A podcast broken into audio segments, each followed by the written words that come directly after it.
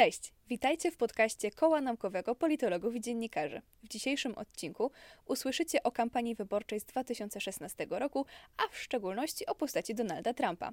Przy mikrofonie Karolina Grzelska, a moim gościem jest Stanisław Kmieciak. Cześć Stachu.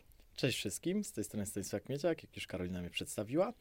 E, od siebie mogę dodać, że jestem studentem pierwszego roku studiów magisterskich stosunków międzynarodowych, a także ukończyłem wcześniej politologię e, na licencjacie. I będę dzisiaj opowiadał o temacie moich zainteresowań, czyli Donaldzie Trumpie, a w szczególności jego kampanii politycznej w 2016 roku, która doprowadziła, jak wiemy, do jego zwycięstwa na urząd prezydenta Stanów Zjednoczonych. Dodatkowo chciałbym polecić koło KNPID, ale już zapraszam na debatę. E, Dobrze, bardzo nam miło, że nas polecasz. E, moje pierwsze pytanie do ciebie. Co konkretnie zainteresowało cię, zachęciło do zajęcia się tym ta właśnie tematem? Przede wszystkim spójrzmy na Donalda Trumpa. Jest to tak elekt- elektryzująca postać na dzisiejszej arenie międzynarodowej, w ogóle na jakiejkolwiek arenie politycznej. Człowiek dosłownie zrewolucjonizował scenę polityczną. Ten człowiek podszedł tak nietuzinkowo, po prostu nie z establishmentu, jakby pomijając fakty już jakiekolwiek takie emocjonalne, że ten człowiek można go lubić, można go kochać, można go nienawidzić, co się całkowicie nie dziwię, bo umówmy się, to jest bardzo elektryzująca postać, bardzo kontrowersyjna, ale on zmienił scenę. On wyszedł jako całkowity antagonista. On pokazał, że ej, zróbmy to inaczej.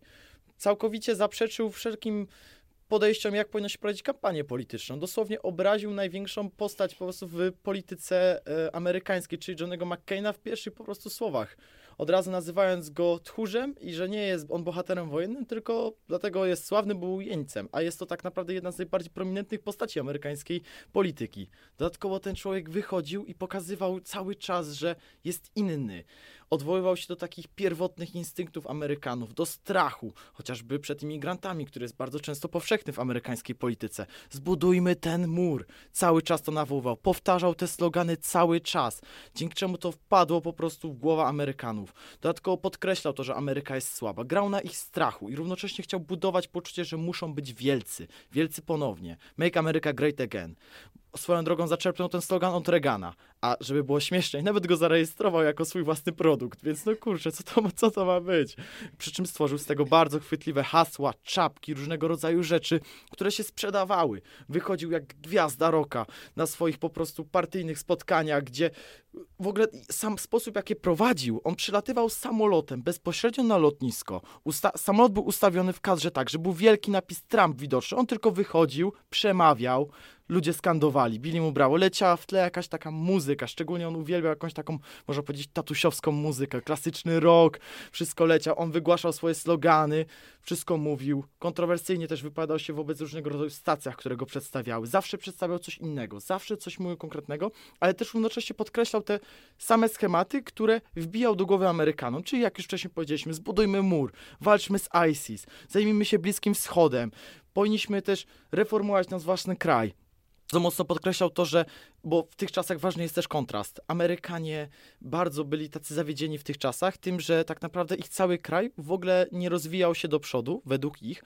że infrastruktura, jak sam Trump mówił, w wielu momentach przypominała kraje trzeciego świata, że nie budowano żadnych mostów, nie budowano żadnych nowych lotnisk, żadnej nowej infrastruktury, żadnych autostrad. Trump od razu zapowiedział, trzeba to zmienić, trzeba dać Amerykanom coś, czego będą dumni. Na arenie międzynarodowej tak naprawdę Amerykanie seria różnego rodzaju porażek dyplomatycznych i no niezbyt to tak zachęcało, żadne nowe projekty.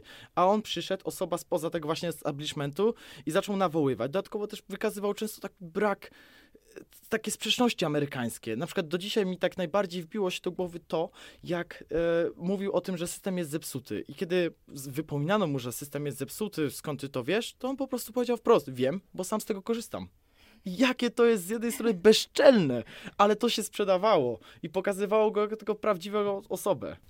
Okej, okay, poruszyłeś bardzo wiele ciekawych tematów, ale Twoim zdaniem, gdybyś miał wybrać jeden, na którym wybił się Trump, jaki to będzie temat? Chyba na nienawiści, można powiedzieć, na takich właśnie tych pierwotnych instynktach. Mhm. Na tych pierwotnych instynktach, na których się skupiał naprawdę bardzo dobrze i też na autentyczności. Autentyczność powiem dlatego, że każdy z nas kojarzy Trumpa i każdy z nas na pierwszy rzut oka, jak go widzi, to widzi człowieka to postawnej budowy. Niektórzy uważają, że przystojnego, ja bym się z tym kłócił, ale to własne opinie. Jasne. Ale na przykład pierwsza rzecz wizualnie to jest krawat. Bardzo charakterystyczny, długi krawat. I jest to taka rzecz, która już wizualnie ustawia go poza głównym nurtem, ponieważ jest to człowiek, który przychodzi nie stąd, bez tych takich idealnych, dopiętych krawacików, mówiących zawsze to samo, to co wszyscy chcą usłyszeć, tak naprawdę w kółko i w kółko, tylko przed gościu, który ordynarnie wręcz pokazywał, że jest inny. Moment, i to często przekuwał właśnie w swoją wygraną, w szczerość, w zwycięstwo. Do teraz na przykład pamiętam, kiedy jedna z reporterek zapytała go e, na, to było w trakcie prawyborów, to była w trakcie drugiej bodajże kampanii, drugiej debacie prawyborów, e, chyba McKelly się ona nazywała, tak. E, I McKelly zapytała go, co, dlaczego nazywasz kobiety, że są grube, że są, czemu w ogóle spytała go wobec kontekstu seksistowski w wypowiedzi Trumpa. Mhm. Trump to skomentował tak, tylko Rosie O'Donnell. I to porwało tłumy. Dlaczego to porwało tłumy? Ponieważ on nie zaprzeczył. On się przyznał. Mhm. Ale równocześnie od razu odbił pałeczkę i zaatakował dalej. Chwilę później była wobec tego afera. A właśnie McKelly, która zadała mu pytanie, cały czas komentowała to negatywnie, mhm. jego wypowiedź, a Trump skomentował to jeszcze gorzej. Skomentował to, że pewnie ma okres miesiączkowy.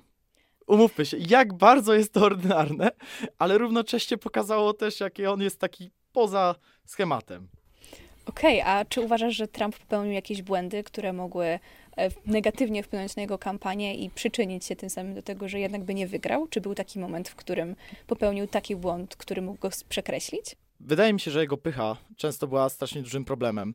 E, Corey Lewandowski, czyli szef jego sztabu, mówił zawsze, że pozwólmy Trumpowi być Trumpem, ale przez to za bardzo na niego nie wpływali. I w trakcie pierwszej debaty z Hillary Clinton Trump przyszedł całkowicie nieprzygotowany. On tam został zniszczony. Hillary Clinton wielokrotnie wspominała, że patrzcie, ja się przygotowałam. I mhm. Trump uważa, że to jest coś złego. A Trump wyciągnął lekcję z tego i na drugą debatę był już lepszy, lepiej przygotowany mimo wszystko, ale jednak to się bardzo odbiło. Szczególnie to, że pierwsza debata była oglądana przez prawie 90 milionów Amerykanów, co jest jednak sporą liczbą. Ale w późniejszym czasie wyciągnął z tego lekcję i mimo tego, że później też wyszły po tej pierwszej debacie bardzo kontrowersyjne rzeczy, chociażby z tym związane z, z autokarem, pamiętacie pewnie, mhm. kiedy e, zostały stare nagrania autokaru, kiedy jechał i mówił, że wobec kobiety może zrobić wszystko ze względu na swój status, to bardzo duże, tak naprawdę w sondażach Trump bardzo mocno spadł i bardzo duża fala hejtu na niego poleciała, co jest całkowicie zrozumiałe. I ja uważam to za taki majstersztyk, który polecił mu Bannon. Bannon to był jeden z jego doradców politycznych i e, tuż przed drugą debatą polityczną, czyli dwa dni po tym, jak e, wyszło to nagranie, Trump zaprosił do spotkania wszystkie kobiety, czyli czwórkę, kobiet, które twierdziły, że były napastowane przez Billa Clintona. I jest to bardzo brudna odpowiedź na to wszystko. I wszyscy ludzie, którzy się tam zbiegli, chcieli go pytać a propos komentarz wobec zaistniałej sytuacji z nagraniem. On tylko siedział i powiedział: Patrzcie, ja napastowałem jedną, tu są cztery kobiety, których mąż waszej kandydatki napastował. I one tylko tam mówiły. I to wywołało taki szok wśród ludzi, a później na debacie się już bezpośrednio do tego odwołał i też się do tego przyznał. Co też jakby wśród Amerykanów wychodziło, że nas, że ej, dobra, on nie jest święty, ale się przyznaje. Jasne. E, czy możesz mi opowiedzieć trochę o źródłach? Czy czerpałeś je tylko z internetu, z wypowiedzi Trumpa, czy pisząc pracę też opierałeś się na przykład na takiej teoretycznej e, stronie prowadzenia kampanii politycznej? Jak to wyglądało?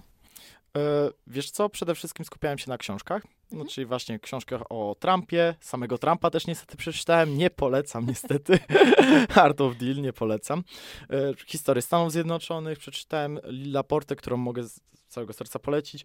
E, polecam też takie nasze klasyki, które mamy na studiach, czyli ustroje. A tak poza tym, no to właśnie internet, wypowiedzi, różnego rodzaju nagrania, a z, z jakichś tak konkretnych marketingu politycznego to tylko to, co teraz nie pamiętam, że to była Olszecka Marmola na pewno. Mhm. I to tylko na tym, opierałem się na tym, co pan profesor Pawełczyk mi polecił. Mhm. A jak powstawała Twoja praca? Czy od razu wiedziałeś, że to będzie analiza y, postaci Trumpa, czy raczej celowałeś po prostu w Amerykę i to przez przypadek wyszło, że akurat pojawił się Trump? Szczerze powiedziawszy, to przez przypadek wyszedł Trump. Tak całkowicie. Nie, nie miałem pojęcia, o czym napisać, a lubiłem tą postać i tyle. Okej. Okay. Czy chciałbyś powiedzieć jakiś wniosek na koniec? Y, może coś a propos marketingu politycznego, albo raczej na temat samego Trumpa, jeżeli chodzi o jego postać jako polityka? Hmm w sumie można to ciężko można to rozważać szczególnie w kontekście niedawnych wyborów mm, połówkowych, gdzie niektórzy właśnie mówią, że Trump odniósł wielką porażkę, niektórzy, że to jest zwycięstwo. On sam już to skomentował w swoim stylu. Powiedział, że ktokolwiek wygrał, jest to moja zasługa, a ktokolwiek przegrał, ja się do tego nie przyznaję. Tak dosłownie powiedział. Więc dalej specyficzna osoba. Mm, wydaje mi się, że on przede wszystkim pokazał to, że trzeba czasem być na scenie politycznej trochę innym, mhm. że scena polityczna ma miejsce, co jest z jednej strony dość smutnym morałem, ale no, taka jest prawda, że jest na niej miejsce na grubiaństwo, na agresję, na na siłę, na taki po prostu zwierzęcy atak, który często był tam pokazywany, gdzie Trump po prostu od, dosłownie potrafił pod, wyjść na scenę i chwalić się grubością swojego członka. No, czy to nie jest zwierzęcenie sceny politycznej? No jest. Obrażał swoich przeciwników politycznych w prawyborach od pedofilii, od tego obrażał ich od warunków fizycznych. No umówmy się, ale to się sprzedawało. To jest smutny morał. I to poniekąd nadal widać na scenach politycznych. Chociażby teraz, gdybyśmy, mieli, gdybyśmy teraz mieli tak najbliższy przykład podać, no to e, Silva, który wygrał w Brazylii, no to kampania polityczna również była bardzo brudna i bardzo niemiła. Więc morał jest taki, że nie grajmy czysto niestety. Bardzo smutne, ale... Okej, okay. E, myślę, że twoja praca była mega ciekawa. Ja dowiedziałam się sama kilku ciekawostek na temat tego, co mówi Trump w szczególności. E, bardzo dziękuję Ci za rozmowę. E, czy jest może jakaś książka na koniec, którą chciałbyś polecić, albo podcast, albo coś takiego, e, co osoba, która nie jest zainteresowana tematem, a została właśnie zainteresowana przez Ciebie, mogłaby zobaczyć, przeczytać lub posłuchać i dowiedzieć czegoś więcej? Mm, to jeżeli chodzi o podcasty, no to z całym sercem, z całego serca mogę polecić podcast amerykański. Niestety znalazłem go stosunkowo niedawno i w momencie, w którym już skończyłem pisanie pracy, ale bardzo polecam. Bardzo fachowo opisują politykę amerykańską. E, również lubię bardzo naszego, zresztą naszego gościa niedawnego w KNPID z polityka zagraniczna. Tak. Człowiek jest y, po wykształceniu amerykanistycznym. Amerykanist... Y, amerykanistykę. Człowiek skończył y, amerykanistykę. Dokładnie. Bardzo też rzetelny człowiek. A z takich książek to ja szczerze przede wszystkim polecam Lilla Porte i e, całkiem zwyczajnie Ludowa Historia Stanów Zjednoczonych, przepraszam. Tak się to nazywało. Super. Bardzo dziękuję za rozmowę. Dziękuję bardzo za zaproszenie. To już wszystko w dzisiejszym odcinku. Zapraszamy Was do wysłuchania kolejnego już za tydzień i do obserwowania nas w mediach społecznościowych. Do zobaczenia. Do usłyszenia.